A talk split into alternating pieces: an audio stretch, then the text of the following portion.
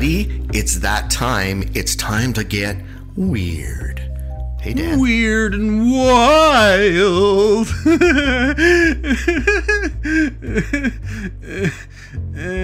You just sound like the guy who was homeschooled. yes, and uh, every time he ventures out into public, he gets punched in the face. This is a dark tale we're weaving. Speaking of dark tales, um, we have uh, a guest with us again this week. We asked him to join us because we're doing a big top 10 kind of podcast topic, and we wanted a third pair of eyes. Welcome back, Sean Tucker. I'm so excited to be back. I, I didn't realize we were allowed to turn off. I actually I've been sitting here since last week. I just thought you guys went to the washroom. I wasn't. Anyways, That's why you have pizza boxes. yeah, my clothing is made out of pizza boxes. Sean has actually been living in Riley's basement this entire time, so it's it's actually just we kind of had no choice. You were hitting pots and stuff like that when Riley would try to record. Well, do you know what the most fascinating thing about that is? I don't have a basement. So, this, folks, is a very prestigious occasion. Tonight, we are actually celebrating our 50th episode. Now, the numbering may be a. No, we're not. Well, yeah, we are. No, it's our 49th episode.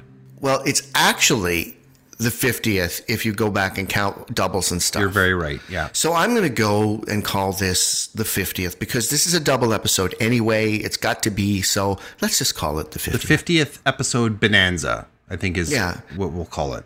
That sounds right. Extravaganza. Bonanza extravaganza.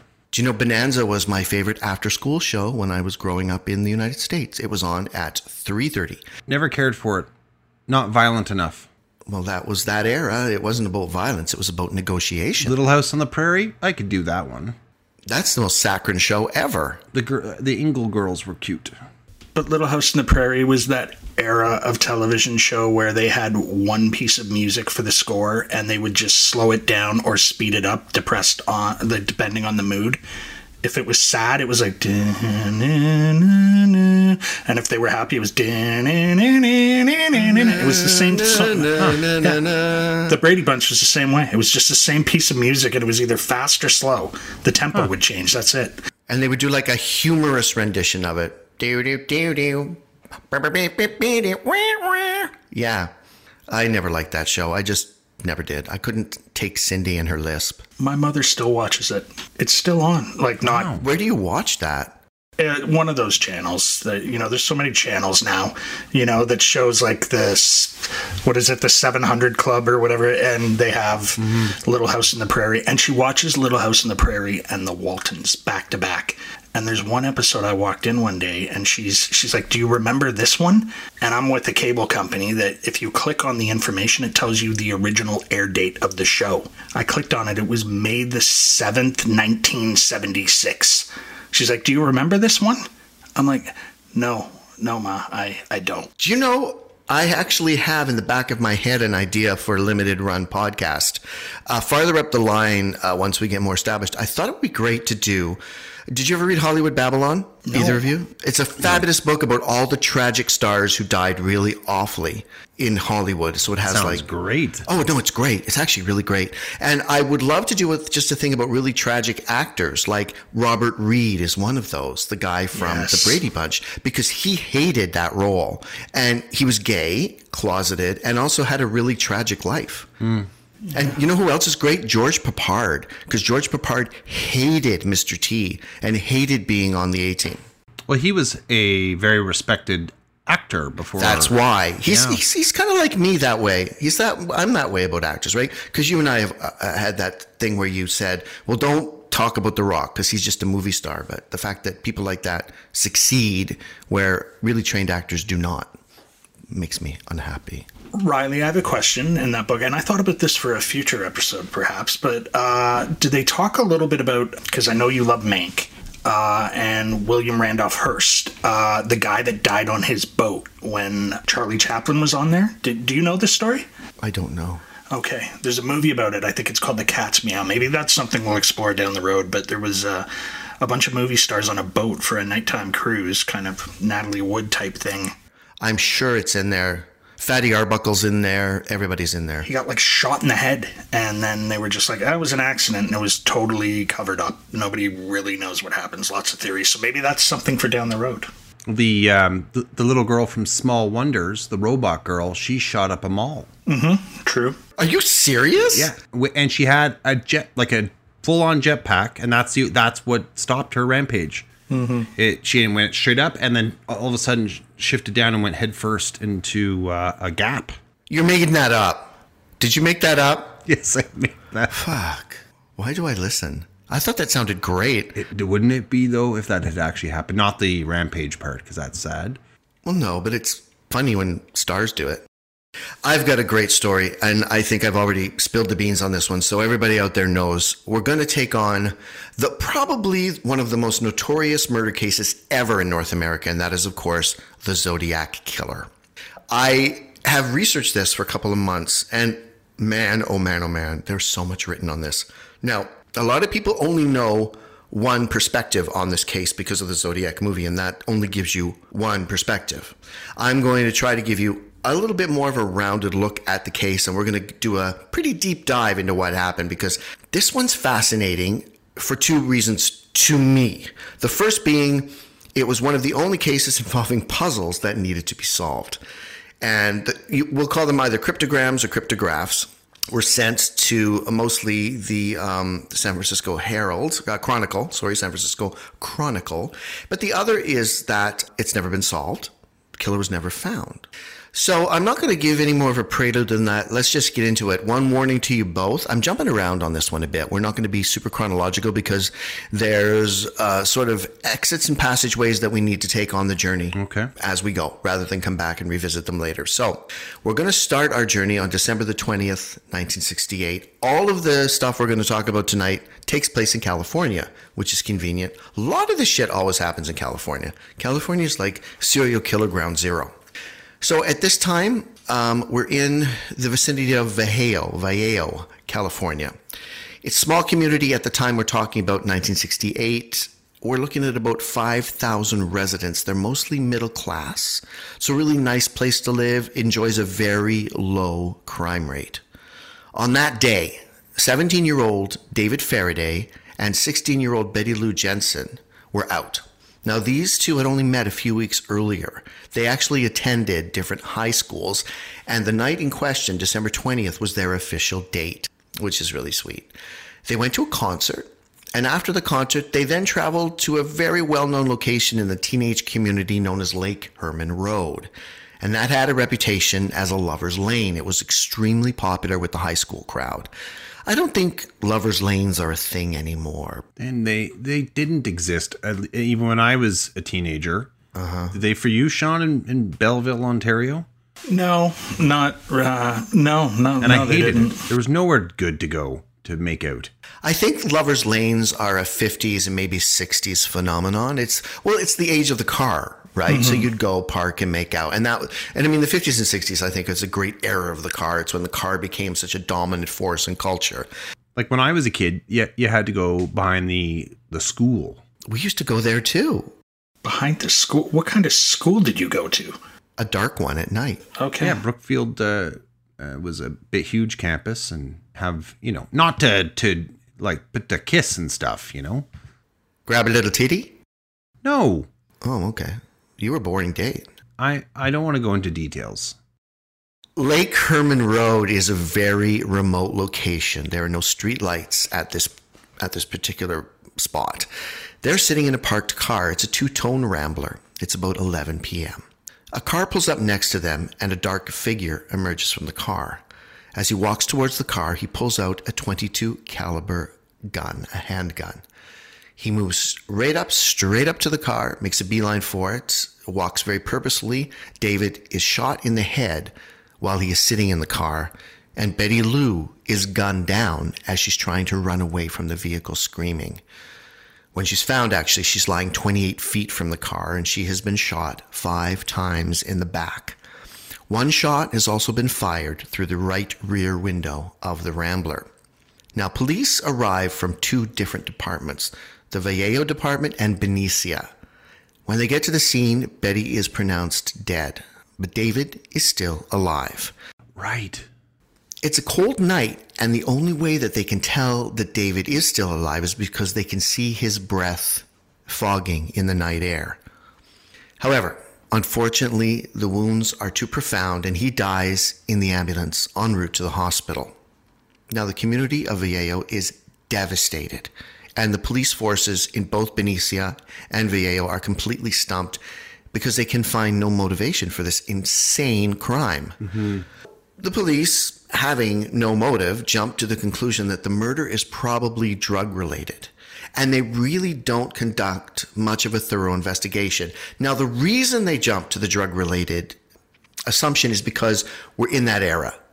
It's 68. It's drugs, drugs, drugs. Immediately you look at a teenager and you think drugs, drugs. You know, if, if Jimmy starts to come home late, he must be on drugs. It's just that that is a very popular social thing at the time that teenagers and drugs, teenagers and drugs, right?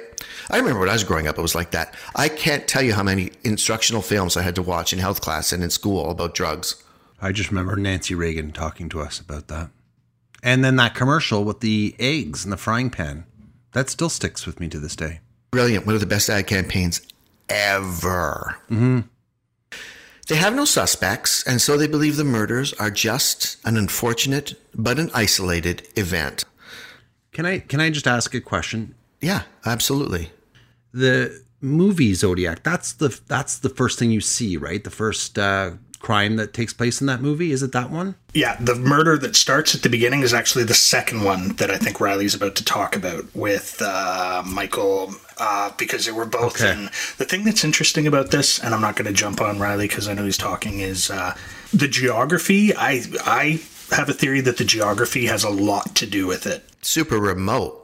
Well, not only that, but just the fact that you know they were like in because uh, the way the the United States is, it's not like uh, here we have the OPP and that sort of thing. You have different sheriffs, different police, uh, you know, across county lines and that sort of thing. And he was very good at doing it in different towns and that sort of thing. But I don't want to jump on Riley's. Uh, I don't, We'll get there. and I think that was that was very purposeful on his behalf.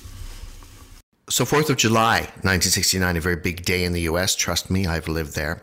We're at Blue Rock Springs Park. This is also near the community of Vallejo that I mentioned earlier. And it's actually not far from the scene of the first crime. Now, this is a very rural area. It's a popular destination on weekends. Families would come there for barbecues. They had in the 60s, I don't know if you remember this, but they would always have these brick barbecues, hibachi things. You could just show up and with your own briquettes and throw them in and have a barbecue. So those were there. Picnic tables, uh, and they would just come to enjoy the scenery. It was a very naturally beautiful area.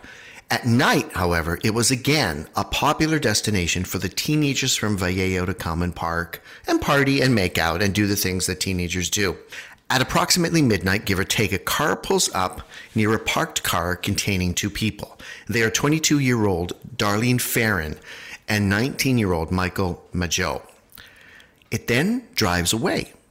A few minutes later, the vehicle returns and parks directly behind them. And a strange figure holding a bright flashlight approaches the couple again, walking very purposefully. Now, these two, Mageau and Ferrin, had been dating for a while, and they had discussed and ultimately planned to be married. Ferrin worked as a waitress in an all night restaurant, and that night she had been driving. She had picked up Mageau at his home, and they had driven to the park to be alone.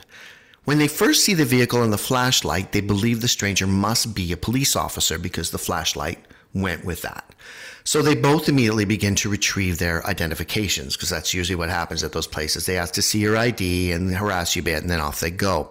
The stranger approaches the driver's side window and immediately fires five shots into the vehicle and then he calmly walks away.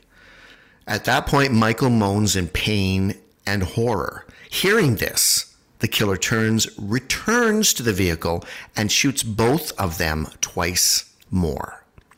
Vallejo police receive a call at 1210 from a young woman. She is extremely agitated. She states that there are kids being shot at Blue Rock Springs. About an hour after the incident, at approximately 1240, police, this is really important, receive a call from a phone booth, which ultimately turns out to be located a few blocks from the police station. The voice on the line, which is definitely male, states, I wish to report a double murder. If one of you will go a mile east on Columbus Parkway to the public park, you will find the kids in a brown car. They have been shot by a 9 millimeter Luger. I also killed those kids last year. Goodbye. Now, I did that on purpose because the woman who received the call at police headquarters described his voice as very monotone. She said the words sounded very rehearsed. When he said goodbye, he didn't say it like a normal person would. He extended the words so they almost sounded like a sigh or a groan. And I've actually seen an interview with that operator, and she actually re- reproduces it, and she says it sounds like goodbye. I I think I figured it out. It was E.T. What did I say about Sorry. how we're going to behave during this episode? Yeah. E.T. phone home. Okay. Authorities arrived on the scene shortly after receiving the first call from the young agitated woman. They arrived at the scene to find a brown 1963 Corvair. I've actually seen a picture of it with its headlights on. The radio was also on and playing soft music in the background. Every police officer who arrived at the scene said it was the creepiest thing because the headlights are on in the car and it's play- playing this beautiful music in the background. The passenger door is open. They discover Michael Mageau is lying on the ground. Darlene Ferrin is still in the vehicle. She is slumped over the steering wheel and her breathing is shallow. She is still alive. However, only Mageau would survive the ordeal. He is able to describe the shooter. He's lucid enough to do this. He describes a young white male, approximately 26 to 30 years of age. He guesses he's about five foot eight, a stocky build. He places the uh, attacker's weight at between 170 to 200 pounds. He says he had light brown curly hair, a broad face, and walked purposefully but with a limp. Now, something I would note in later years, Mageau's re- recollections have become very inconsistent. I've watched a couple of interviews with him. He at times claims that the attacker had jet black hair, but in his original testimony, he was certain he had brown hair. Now he claims he was six feet tall and wore glasses, which he never claimed in his original testimony. He also claims that a vehicle had pursued them earlier in the evening, and this was never mentioned in his initial testimony or approximately 10 years after the attack. An interesting note hospital staff and police are both baffled when they discover that Mageau is wearing several pairs of pants, a sweater, and a number of long sleeve shirts. And it's an extremely warm evening. We're in California. And the reason for this is very sweet. Mageau was very thin, and he wanted to look more physically robust while he was on the date with Ferrin. So he piled on the clothes so he would look like he had a better build. Hmm. I know, right? Mm-hmm. Now, if you see him interviewed, and I'll mention this again later, he's not quite there cognitively. It's hard to figure out if he had extensive brain damage because they say he didn't. That's what I wanted to ask. yeah. But it looks like he might have had a little time with the bottle here and there. He has that kind of vibe. So that's all I have to say about that crime, this, the crime scene itself. So, Sean, is there anything you want to add? Because I'm going to move now to the letters. No, uh, although I was just going to say that yeah, I've seen interviews as well, and I know exactly what you're talking about. He he has almost like physical ticks now, Yeah. and I I don't know if that's like you said if that's due to obviously it was a very traumatic experience, and when you listen to him talk about the fact that he was very in love with with her, uh, Oh, yeah. it's you know impacted his life, and you can see that when he when he describes it. But yeah, his I, I did notice that as well that the inconsistencies. He's all over the place. His attention span, and he's moving. It's almost like he wants to jump out of Yes. his seat every time he talks. It's uh, you really do feel for the guy. He looks like somebody who's had a tough life. Yeah. Has anyone asked him why he has changed his story? Didn't come across that. apparently from what i can understand he they, he was they were sitting out there for a while i think at one point i could be wrong about this but he thought they were out there for about four hours i don't know if did you read that No, I didn't come across four hours. because he did say uh, there was points where people actually because it was a lover's lane people had driven by and Yes, people you know, had driven by. seen him and didn't stop to help them I don't know if it's the same eh, if the movie was bang on with how they portrayed it, but you know, when the police find him, he's like sitting outside the car. He's just sitting on the ground. I'm learning to be a bit careful about the movie because again, it's all from what's in Graysmith's head. That's a total point of view of Robert Graysmith. And who and Robert Graysmith is You'll the find out. You'll okay. find out. Okay. Exactly, Riley, because I have seen a lot of interviews with people that reference the two books. It was two books that Graysmith Two wrote. weeks out, you'll, I'll be mentioning them. Yeah, and they do bring up the fact that, you know, what I said is not what he says in the book.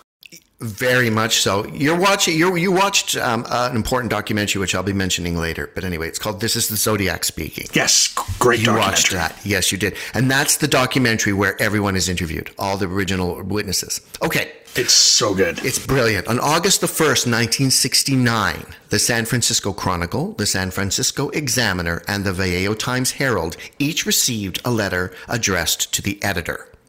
The letters were written by hand and contained details about the murder, the murder in question, the Mageau murder, the Ma- Mageau and Ferrin attack. The letters were all almost identical. Each of them was signed with a symbol, a circle with a cross through it. Just think of a target through a gun. It looked like that. The letters also contained three different sections of a cryptogram consisting of 408 symbols. And that's why it's referred to as Z408. You're going to hear me a lot of times referring to Z408, Z for zodiac, 408 for the number of symbols in the cryptogram. Each section of the cryptogram is eight lines long, and each line contains 17 symbols. The author of the letters demanded that these be printed on the front pages of the three respective newspapers, or he would, and I quote, cruise around all weekend, killing lone people in the night, then moving on to kill again, until I end with a dozen people over the weekend. He stated that if the codes were all successfully cracked, his identity would be revealed. Now, the San Francisco Chronicle published the cryptogram on page four, not on the front page as they'd been instructed, with a quote from the Vallejo police chief stating that they could not confirm that the letter had actually come from the killer. Then, on August the 4th, a second letter is received, and this one started with the now famous phrase, This is the Zodiac speaking. This letter contained detailed information about the murders that only the killer would know. Okay, we good? We're good. Mm-hmm. Okay. On August the 8th, a married couple named Donald and Betty Harden in Salinas, California, cracked that first code, Z480, in 20 hours. They were teachers and amateur cryptologists. They actually solved the cryptogram at their kitchen table. The solution to that cryptogram is called a cipher, and they had solved this particular puzzle by first identifying what are known as cribs. So what you do is you look for words that you know will be used in the cryptogram, and those are cribs. And once you've solved one of those, it's sort of the key to the universe. It will eventually lead you to unlock the entire cryptogram. So Aren't they looking for like specific letters to start those cribs? Well, cribs Like are an E. words or phrases that you assume will appear in a message, such as dear, right? Okay. Oh, repeat. Yeah, so they realized that they were looking at what is known as a homophonic substitution cipher, which means that one letter is replaced by another. Hmm. So Betty had decided correctly that the message must begin with the word I. She also guessed that the word kill or killing must also be somewhere buried in the message, and she was 100% correct. The first phrase in the message was indeed, I like killing. And that led them to solve the entire Z48 cryptogram, which reads as follows verbatim. Now, there is bad grammar because he used bad grammar, so don't blame it on me. He says, I like killing because it is so much fun. It is more fun than killing wild game in the forest because man is the most dangerous animal of all to kill. Something gives me the most thrilling experience. It is even better than getting your rocks off with a girl. The best part of it is when I die, I will be reborn in paradise, and those I have killed will become my slaves. I will not give you my name because you will try to slow down or stop my collecting of slaves for the afterlife. That's what it said. Now, they could not decipher the last 18 letters of the cryptogram, and those remain unsolved to this day. Thoughts on that? Can I just ask something here? Absolutely. Why couldn't they figure out the last 18 if they had figured out the sequencing, the code, what or they, is he using different characters? He's also using symbols. There were symbols used in the letter, and they couldn't figure out the last what eight. those last ones were. They could not figure it out. And uh, something to keep in mind, I'm kind of giving something away that's coming up later in the pod, but to answer your question, he spelled things badly. He fucked it up a couple of times, and that's one of the reasons it took them so long to solve some of the ciphers. So that's what I was just going to ask you because I know one of the words uh, that he messed up a couple of times was paradise. Spelled it with a C, Exactly. like, So- like a pair of dice. Paradise. Yeah. What I was wondering, do you think that's intentional? Uh, so it would take longer to solve because you've seen that with other uh, with other serial killers as well. I know Jack the Ripper. You know the letters he used to send; they had a lot of grammatical errors. Of course, you have to think of the time frame in the education system back then, but still, at this time, it. I don't know if I've always looked at it, and I've never really seen anything that said, uh, you know, theories about whether or not it was intentional. A lot of people have examined the letters for that very reason to see if there was some kind of intentional error that was actually some kind of key to the cryptogram, perhaps. His errors were random. They don't think that it was actually anything other than him making mistakes. He wasn't a good writer. so he's not necessarily the genius that he thought he was. No, he thinks he's extremely eloquent, and he's not. Mm-hmm. I mean, what did I just read you? You know, like who would say something like that and then say it is even better than getting your rocks off with a girl? Like that's super colloquial. So this is all still before profiling, like FBI type profiling and that sort of thing. So it's interesting though because that that would be a clue in terms of social class status education i mean that's that's going to point you in a certain direction if somebody's making grammatical mistakes like that so Absolutely. it's interesting and also age too, like getting your rocks off. That probably would put him in a certain age demographic as well. Well, remember it's the 60s. Yeah, but a 60 year old's probably not going to say that. No, that's true. Now it's time for probably the most famous of his crimes. September 27th, 1969, we're at Lake Berryessa. This is near Napa, the famous Napa region. 22 year old Cecilia Shepard and 20 year old Bryan Hartnell are together. They're having a picnic on the shores of Lake Berryessa. It's not actually a lake, by the way, it's a reservoir. There's a lot of those in California, but anyway, they call it Lake Berryessa. They've selected a very picturesque peninsula with three large oak trees on it that has an absolutely stunning view of the lake. I've seen many images of it. It's very beautiful. They were both college students and they had dated a few years earlier and had remained fast friends. Now, Brian had run into Cecilia earlier that day in the cafeteria at Pacific Union College, and they decided because they had the time to spend the day together and go into San Francisco. However, after stopping briefly at a rummage sale, uh, they realized that they wouldn't have time to make it to the city and back, so they decided they would visit Lake Berryessa instead. And that's what they did. After parking the car, they had laid down a picnic blanket, and after a while, Cecilia becomes distracted, and she turns to Brian and whispers, There's a man nearby. Cecilia then observes that the man has hidden himself behind a nearby tree when he notices that Cecilia is looking in his direction. Brian says uh, it's probably okay, he's probably just taking a piss behind the tree. But then the man moves out of his hiding place. He's now wearing a hood with eye holes. It looks a lot like picture a medieval executioner's hood, but the hood goes a lot longer than an executioner's would. It has a bib attached to it, upon which has been drawn very well and very carefully the circle and cross symbol, which we now know as the signature of the zodiac. He's wearing gloves and he's wearing sunglasses and he's carrying both a gun and a very long knife. At his belt are pre cut sections of plastic rope. It's the kind of rope that is used for clotheslines specifically. So you'd get it at a hardware store, but it's clothesline rope, it's plastic rope. Cecilia then shouts to Brian, Oh my God, he's got a gun! He approaches them and tells them that he is an escaped convict who just wants to rob them and steal their car. He states that he killed a guard when escaping from prison and that he wants to just get to Mexico. He then instructs Cecilia to tie Brian up. When she finishes that, he tightens the knots and then ties her up. He instructs them both to lie on their stomachs so that he can then tie their feet. And he does so, but he hog ties them. So you know what I'm talking about when I say that. So once that's done, he then stabs Bryan six times in rapid succession. Cecilia freaks out and panics. She begins to scream and tries to actually roll away. And she makes it quite a distance. The assailant then stabs her as she struggles to escape. When the attack is over, he then walks calmly away. Bryan and Cecilia, oh my God, at this part, are both still alive. Bryan then speaks with Cecilia. She's crying and terrified and in a great deal of pain.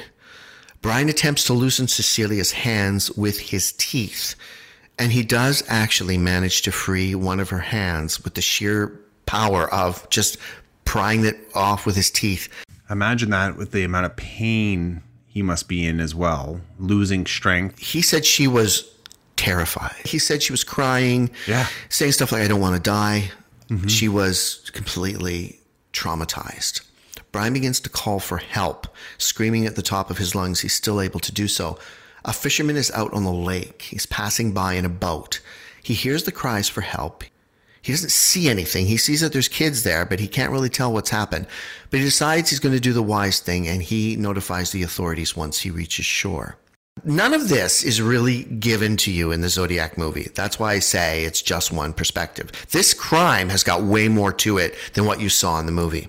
Cecilia then manages to make her way to Bryan and begins to work on the knots that are binding his hands together, and she loosens them through her pain enough that Bryan manages to free his hands, and he then unties them both.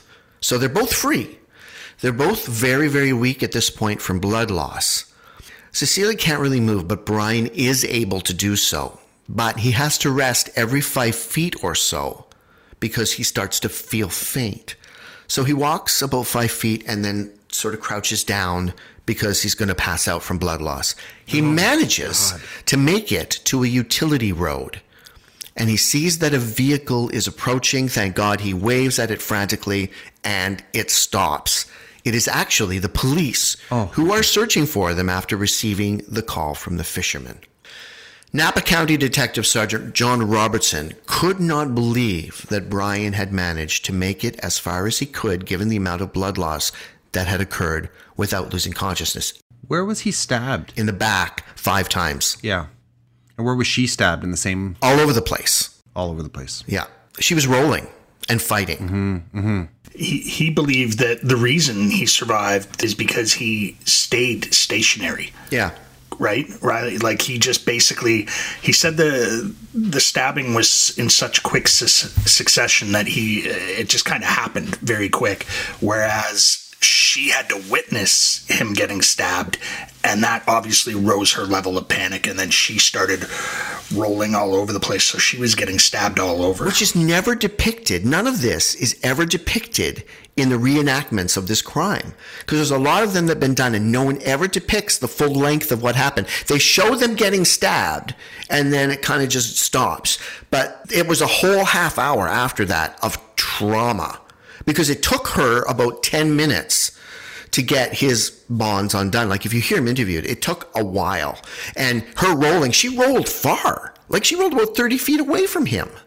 going on the movie the that's the the only reenactment i've seen of it uh, is in the the fincher movie but i just remember that was for me the hardest one to watch because it seemed so graphic Yeah. and i i was at that point i was ready for it to to the edit to go to a different scene because i'm like i don't want to see any more of this it was so disturbing I kind of wish though they had because I w- kind of wish they had showed what a hero Bryan really was. Well, they both were. yes i agree Just to fight that hard, and he. And, oh, uh, okay. I don't want to give any more weight. Let me continue. But but Riley, I would say for both of them, not just him. She fought. She didn't give up. She didn't. She even her act of rolling away may have stalled him. Maybe that contributed to the outcome. I don't remember what happened. Well, he was um, very consoling to her. He helped talk her down, Yeah. and get her, you know, and comfort her. He was he's a lovely man. If you see him his interview, which I recommend you do it, he's just a fucking lovely guy. so he survived. Yeah, they, in the movie, they actually in that in that thing. Um, uh, this is Zodiac speaking in that documentary. They do this thing which I really hate when they do in documentaries, but they bring him to the scene of the crime. Yes, I was going to talk about that. Yeah, they do, and he walks around and says, "This is where this and this." And I don't like when they do that. I don't think it's fair, but whatever. I guess he got paid. because when you watch him talk about it he's so whereas with with michael you can see the trauma written all over him is that right his name is michael mageau yes the trauma is abundantly clear like it's written all over his his affect his, his you know his cadence the way he moves his mm-hmm. body language everything you can just tell that it changed him completely whereas bryan just seems like when he talks about it, it's not not a disconnect, but it's almost like it's someone else talking about what happened to him as opposed to this is what happened to me. He's so calm and well adjusted, and he just uh, so I don't want to say unemotional, but he he just he's he keeps his emotions very much in check. He's very pragmatic in his descriptions. Yeah. If you see him though, right after the crime, he is equally so. eh, Being interviewed in bed. I know. They interview him in the hospital. He's got these big glasses on. And when they interview him in bed, he's equally composed. He just, I think that's probably just his nature. Because do you remember? I, I didn't mention this in the podcast because I don't think it's necessary, but he actually tried to reason with the killer, saying that he was at that time in university studying sociology. Yeah. And he was wondering if he could be of aid to the killer. Like, can I help you? Can I, is there anything I can do to help you through this? He offered to write him a check. That's right, Because he only had 75 cents in his pocket. You know, he wanted to help the guy. He genuinely was interested in going, clearly, you're standing in front of me with a wearing a dicky and a hood with a crosshairs target symbol on it, uh, and you have a gun and a knife. So you're you're not a normal person but he he was trying to get inside his head reason with the guy but he seemed like he genuinely was concerned about the man's well-being and wanted to help him I think he is, because I know a lot of people like him, I think he is a bread and the bone academic type. He reminds me a bit of my father. Very right brain, very organized, very, he keeps it together. Like mm-hmm. I wouldn't have. I don't think any of us would have because we're actors and we're just, you know, we lead with the heart. Hmm. But it was, yeah, he's just a very together guy. I was gonna say too that I I, I wonder then if that approach and he was able to get to that place where he was in his zone helped him you know save his life too. Just his approach with the zodiac and then what happened afterwards. Even from a physiological standpoint, if he's staying calm, that's keeping his blood flow. Exactly. Yeah. The best thing you can do when you've been attacked, to sustain any kind of uh, wound that's giving you blood loss, is to slow your heart down. Also, I was going to tell you, Sean, if you're going to get stabbed, the best place you can get stabbed is in the back. Because it usually just punctures your lungs. People don't know where they're aiming. So they generally, I look, this was in one of the things I read about, but they'll generally just puncture your lungs. And so you'll have a collapsed lung and they can fix that. But the front ones are bad because you can get the, the, the heart's exposed there Yeah. and the internal organs. So the best place you can get stabbed is in the back because people always go high when they stab in the back. They never stab low. So t- the takeaway for the good listener: if you're gonna stab someone, stab them in the front. If you only see the back, go low. Yeah, go low. Get the kidneys, get the liver, get the spleen. Actually, I was just gonna I was just gonna say quickly that uh, sorry that you know you also have to keep in mind part of the calmness might have come from the fact that the time period. You know, it's not like this is all over the news and social media at this point, right? I mean, that nobody really knows about the zodiac at this point. I'm about to talk about that too. okay, well, that's a nice little feed into it for it. Good segue, Sean. Well done. Bravo. All right, so uh, I said, and I'll repeat it Napa County Detective Sergeant John Robertson couldn't believe that Bryan had survived the ordeal and had managed to walk as far as he did without passing out. Given that there's only one access road to where they were, and it was quite a gravelly, park like kind of road, it's very likely that the police on their way to the crime passed the Zodiac. It's almost 100% certain that they passed him on their way. Uh, they were all questioned. None could remember a vehicle. About an hour after the murder, the police receive the following phone call. The murder. Hold on. Did did she die? We'll get to that. Okay, but you just said murder. She died. Oh. Yeah, she didn't make it. About one hour after the crime, the police received the following phone call I want to report a murder. No, a double murder. They're two miles north of park headquarters. They were in a, white Volkswagen Karmann Ghia. Now, the officer who was relieving the switchboard operator on her lunch break mistakenly believes that he is talking to someone reporting the attack.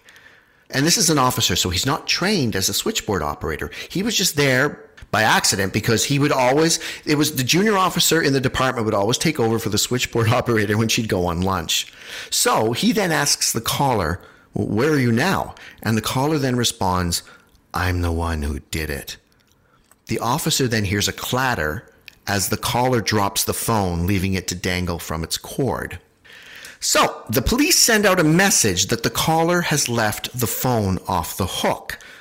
A local reporter hears that message and begins to drive around the Napa area trying to locate the phone in question. He finally spots it dangling from its cord in a public phone booth next to a car wash located uh, just a few blocks away from the police department. And thank God it was a reporter because without touching the phone, he yells into the receiver, Can you hear me? Can you hear me? And that officer who had remained on the line does indeed hear him. And that's how they located the spot where the Zodiac made the call from. So there was no call tracing back then. That's how they figured it out. So that's kind of amazing. And kudos to that reporter who by chance spotted that phone dangling from the receiver, went over and yelled, Hey, can you hear me? And the officer who was still on the other end said, Yes, I can. And that's how they knew where he was. I love that. That's like, That's the- cool. That's grassroots detective work right there. Mm-hmm. When police arrive at the crime scene, Cecilia is lying in a fetal position at the base of an oak tree. She's been wrapped in a blanket. She's crying and having difficulty speaking, but she's actually able to describe in detail what had occurred. Oh. And she describes the killer as follows a white male, approximately six feet tall.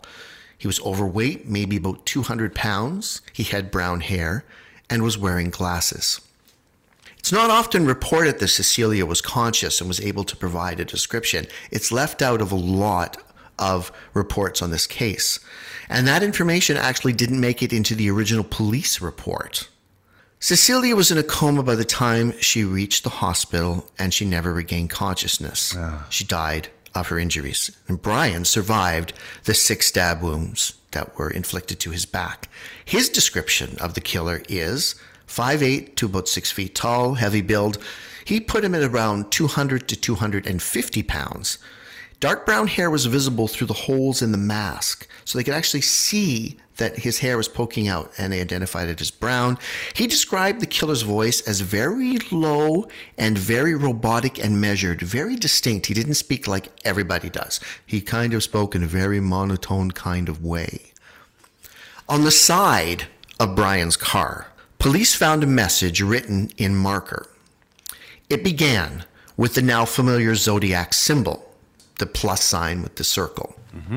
This was followed by 12 20 68, 7 4 69, and September 27th 69 630. And those are the dates of the three attacks that I've mentioned so far. And the message ended with a single phrase by knife. Ugh, God, I find that chilling. From the site, they also retrieved a footprint. It was a size 10.5 wing walker boot. Now, this is a very specific kind of footwear. It's almost always used by military personnel. And they were used by aircraft maintenance people because they feature a static free sole so that there would be no static electricity sent into the aircraft, which can be potentially very dangerous. And it's actually used to walk on the wings and on the body of aircraft. So the question is, if he intended to kill his victims, why wear a mask? Hmm. And that's a big question associated with this crime that's really never been answered. It doesn't make any sense to them, and they believe that he just wanted to look like a terrifying figure. He, could have easily killed them. You know, not leave it to chance whether or not his stab wounds connected. Stab them in the head, cut their throat, shoot them. But he did shoot the, the, the first two groups. With the last the last the last couple. Exactly. Yeah. the gun, the fact that he had a gun and then he, because he was about to leave, I don't want to jump ahead here, so tell me if I am, but he was, he was about to leave and then he came back. Bryan claims he saw, he thought he was leaving and then he saw a flash of the knife and the next thing he knew he was getting stabbed because at one point Bryan asked him if the gun was loaded, right? Yeah, they had a, a quite a lengthy conversation. Yeah, he he said because uh, a lot of times people would back then want to hold people up, or if they were committing crimes with guns, they wouldn't load the gun in case something went wrong. Because obviously, if something did go wrong and there was a gun involved, it's going to up the amount of time if you get charged that you're going to spend in prison. So uh, they wouldn't load the gun. So we actually asked him, "Is the gun loaded?" And he made a point of bending over and showing him the clip was actually full. Right. So he could have just shot them both right there, and it's it, yeah, it's interesting the brutality of it, just because he had a fully loaded gun and he chose to stab them. And Riley, are you suggesting that the first two were were also perhaps more for show than for actual murder? Everything he did was for show. It's all about Okay. that. It's all about spectacle. He wanted he wanted to be a star. He wanted to be like notorious. That's what he wanted. I'm wondering too because I came across this when I was re- researching the psychology of this crime. If maybe he wanted a more visceral experience. Maybe he found that the gun just didn't do it. And a lot of serial killers don't use guns because of that very reason. They want the visceral connection with the crime that you Right. that it's actually the force of your body responsible for a person dying. And so perhaps he just wasn't getting it was just wasn't getting him off. You know what I mean? Well, you do see in a lot of serial killers there there's a confidence and boldness that comes with it with each crime. And you do see that with this one too because if you, you look at the first one quick with guns, very remote places at nighttime. Uh, whereas this, yes, it was remote, and I believe, if I'm not mistaken, this was in September. It was during the day. It was by a college. Yeah. Yeah, so that's the thing is it was a bit remote, but it was a popular area, and I guess it wasn't as busy because kids had gone back to school. But it's in the middle of the day. I know. You know, so you can see him getting more advent. I don't know if adventurous is the right word. Bold. Yeah, very You know, bold. he's he's chasing something, and I think you're right. I think the thing about the gun and then switching to the uh, the knife during the day taking his time because apparently if i'm not mistaken her testimony she cecilia had said that like he was he was scoping them out like almost stalking them for quite a while and he kept When she first saw him behind the tree and he vanished, he didn't appear again for a while, and they thought he was gone. Mm-hmm. And when he started walking towards him, he actually put his ha- his hood on. She could see him finishing the process of putting the hood on. So he didn't put it on behind the tree; he put it on as he was walking towards them. I'm going to say this. I don't know if it's because we are different now because of media, the things we've been exposed to with serial killers and just film, television. But if I saw someone stalking me and my girlfriend, there's no way I'd be relaxed and let my guard down. In fact, I'd probably be getting up and getting into my car. They were far from their car, first of all. Yeah, I, th- but I would be exactly. I would be. I would be very wary, and I'm. I'm. I'm saying this not. This is not a condemnation of what they did, but rather just maybe more telling of the times that people were maybe more trusting back then Of course. Then like, oh, there's just some weirdo behind the tree with a hood. I'm going off topic here, but I have to say this. Do you know that child abduction is not really a thing? It's not really a thing. It's very rare, It's one of yeah. the most rare crimes in the world. Yet, It's usually. It's usually a, parent. Yet we have been turned into a society that's extraordinarily paranoid about child mm-hmm. abduction, which almost never mm-hmm. happens through the media. We've become that way. We've been trained to be that way. And it's Yeah, it happens, but it, it happens at, at a very, very. I mean, the chances are so minute, minute, minute. yeah, minute, minute. Oh, minute bowl. Yeah. But if you look at the media, I would be led to believe that there are dozens of children being abducted off the streets of North America every friggin' day. Sean, do you remember this in the 80s? I remember there was a, a movie, like a, a, a made for TV movie about a kid who was stolen and raised by a couple. yes so i'm thinking of two movies because being a child of the 80s there were two movies that essentially traumatized you about abducted children. Yeah. the one and i remember watching it is adam it was called Yes, which was uh, about uh, no that's a different one because adam and i know the movie I know the movie you're talking about, and I'll tell you about that in a second. Um, but Adam was the one with uh, John Walsh, who ended up doing America's Most Wanted. That's the reason he got on it because his son Oh, was yes, kidnapped yes, yes. and Yeah. and murdered. But that I remember watching that television movie as a kid, and it was Daniel J. Travanti from uh, from Hill Street Blues and JoBeth I Williams, and their son loved was him. yeah. He should have had a better career. Uh, he had a meltdown on stage. Actually, stage something went wrong, but that's a whole other. We'll get sidetracked again. So that movie traumatized me. But the movie you're talking about, Dan, is a movie called Without a Trace. Yes. uh, with Kate Nelligan and Judd Hirsch, and that was based on the uh, what was the name of that kid that went missing in New York? Etan Patz or something like that. It was a very famous case in the. I may have the wrong name. I know the first name was Eton, but he went missing. He just disappeared out of New York, and that was just solved.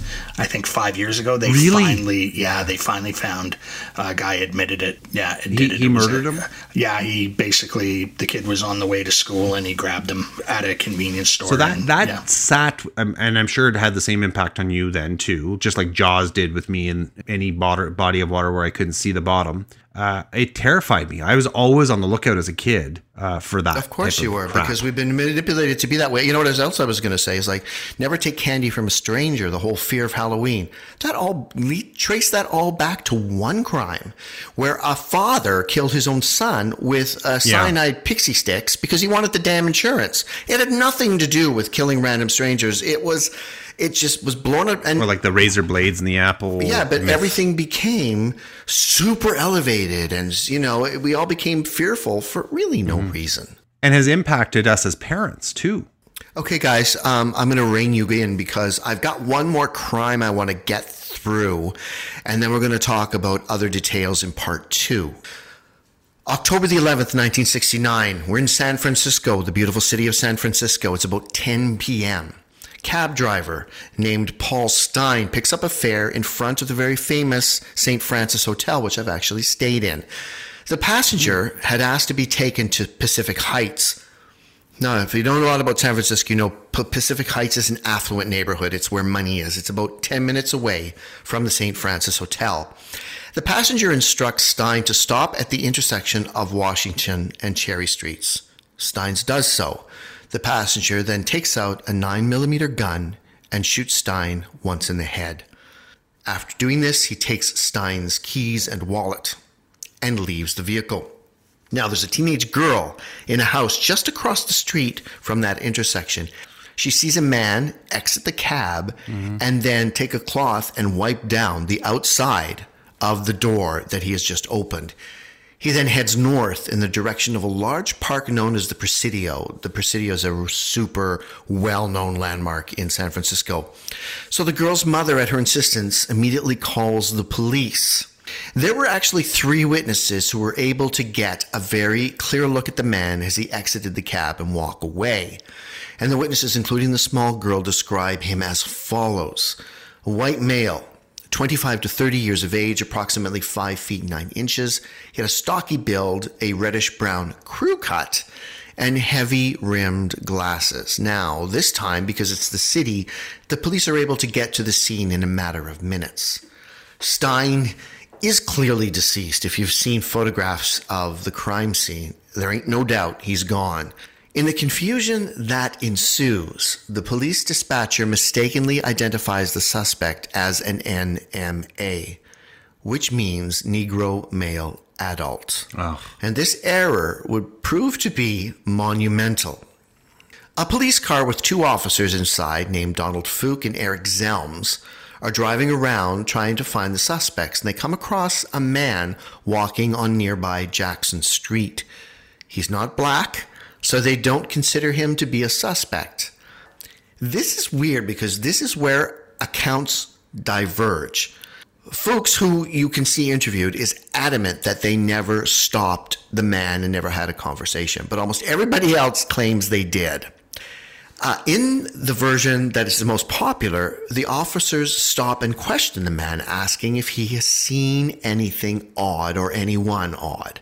The man claims that he saw a suspicious figure running in the direction of the Presidio, the park. The officers then thank him and they move off. They drive off. They describe the man that they saw as follows. He's wearing a three quarter length jacket with elastic on the waist and cuffs. He had a crew cut, so they corroborated the uh, witness testimony.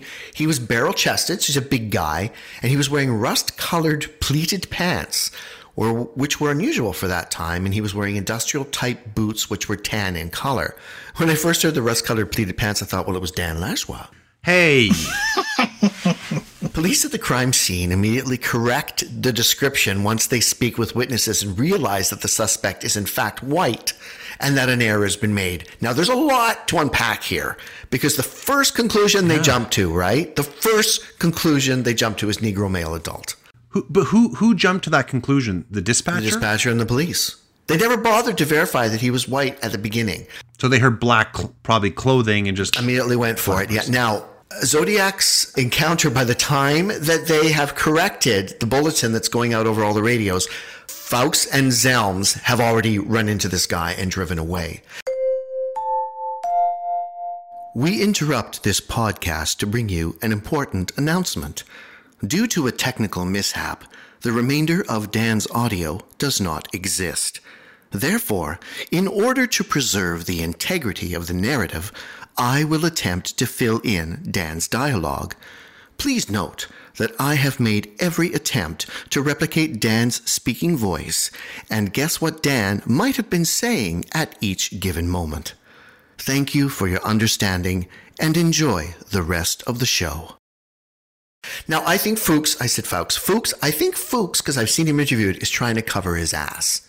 I think he's profoundly embarrassed by what happened. And I think he realizes that even if it didn't match the description, they should have done a more thorough job. And they didn't. Now, most people believe that that was the Zodiac. However, it's important to note that they're very certain that he had no visible blood on his clothing. And the way that, uh, that Stines was shot would have had, incre- there was in the car an incredible blood splatter. But a lot of other people say he just turned his coat inside out. Like they think he might have had a coat that was easily, that was made to turn inside out. So there's lots of reasons why he wouldn't have had blood splatter. Maybe he just planned for it. I once had a coat that you could turn inside out. Yeah, and that's I think based on and that again, the guy saying uh, what he said and what happened is different than what's reported in the book. They just kind of glance over it in the movie, but yeah, I, the guy did say he wished his partner because only one of them, I believe, is still Yeah, alive. folks, Zelms' dad. Yeah, and and he said that he wished the other guy was alive so he could corroborate everything that he's he's saying. But the responding officer is pretty sure that Fouke is full of shit. And Zelms never said that they drove by. Zelms never stated that. Stated what? What did he state? I don't know. That he stopped him. And he said that his, again, going back to the Michael Mageau guy, his stories changed quite a bit over the year. Apparently, it changed from the night what they told him, and then they had to do, uh, a I can't remember what they called it, a strike or something. It was a, uh, an official statement, and things have changed uh, from the time.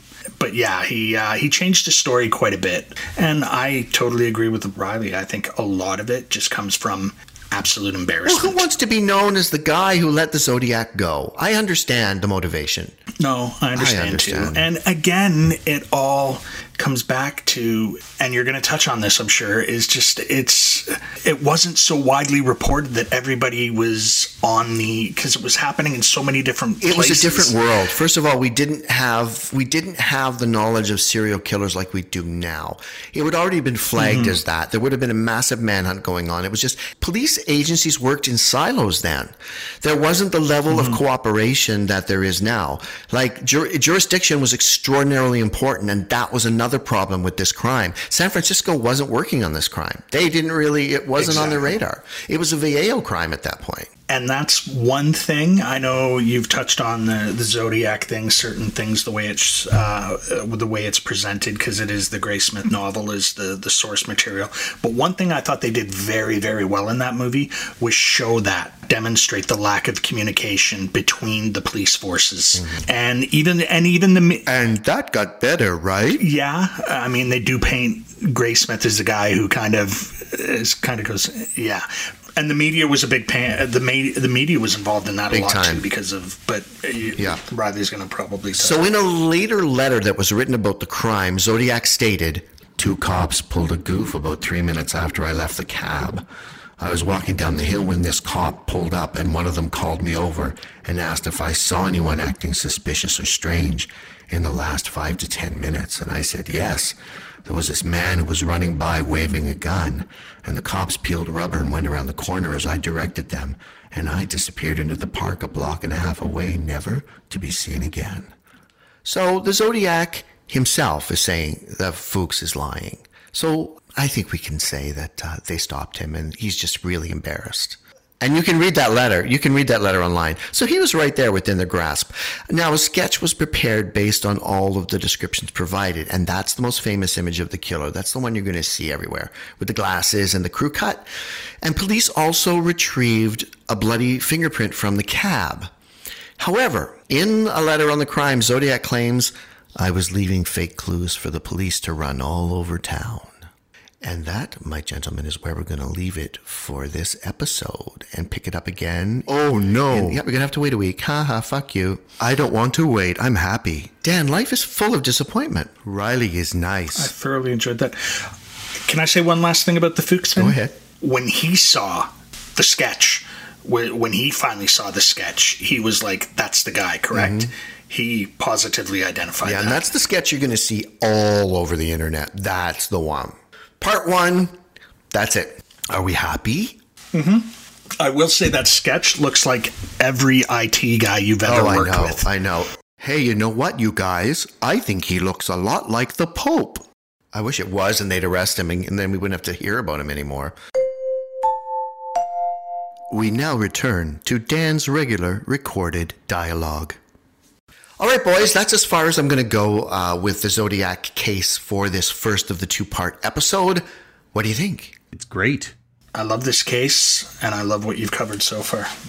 It's neat to having watched the movie to hear your retelling of the stories and the color you're providing, Sean. You know, and it, I think I watched the movie in the last six months, so it's still fresh in my head to hear some of the inconsistencies and but also getting a more fuller picture of what actually happened. So I, I'm really enjoying that. Well, the funny thing is, is I didn't realize until I started to uh, research the case that the Fincher film is really biased because it's all based on uh, Graysmith's book. He's really taking Graysmith at his word. Right. It's, it's a it's a bit of an editorial book. It's taken some liberties, and and as I will uh, prove in part two, well, not approve, but as I will discuss in part two, Grace Graysmith has some very strong opinions about this case, about who he he's pretty certain he knows who did it. So we'll leave it at that for now. Do, and do I get an award for not derailing your episode?